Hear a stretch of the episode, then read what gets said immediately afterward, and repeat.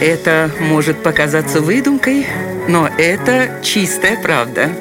Удивительные истории на радио 1. Представителям королевской семьи Великобритании по долгу службы надлежит быть общительными и радушными. Но однажды Елизавета II пренебрегла этим правилам. И вот как это было. В 1978 году с визитом в Букингемский дворец прибыл одиозный тиран и диктатор Румынии Николай Чаушеску. Королева Елизавета и принц Филипп встретили его на вокзале и довезли на карете до резиденции. Но затем монархи стали избегать общения с диктатором, ведь они относились к нему крайне негативно, и им было неприятно его общество. На протяжении четырех дней правители Британии делали вид, что они заняты и не могут уделить внимание своему гостю.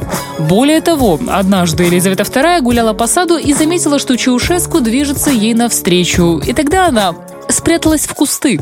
К счастью, румынский тиран прошел мимо, а ее так и не заметил. Вот такая вот удивительная история.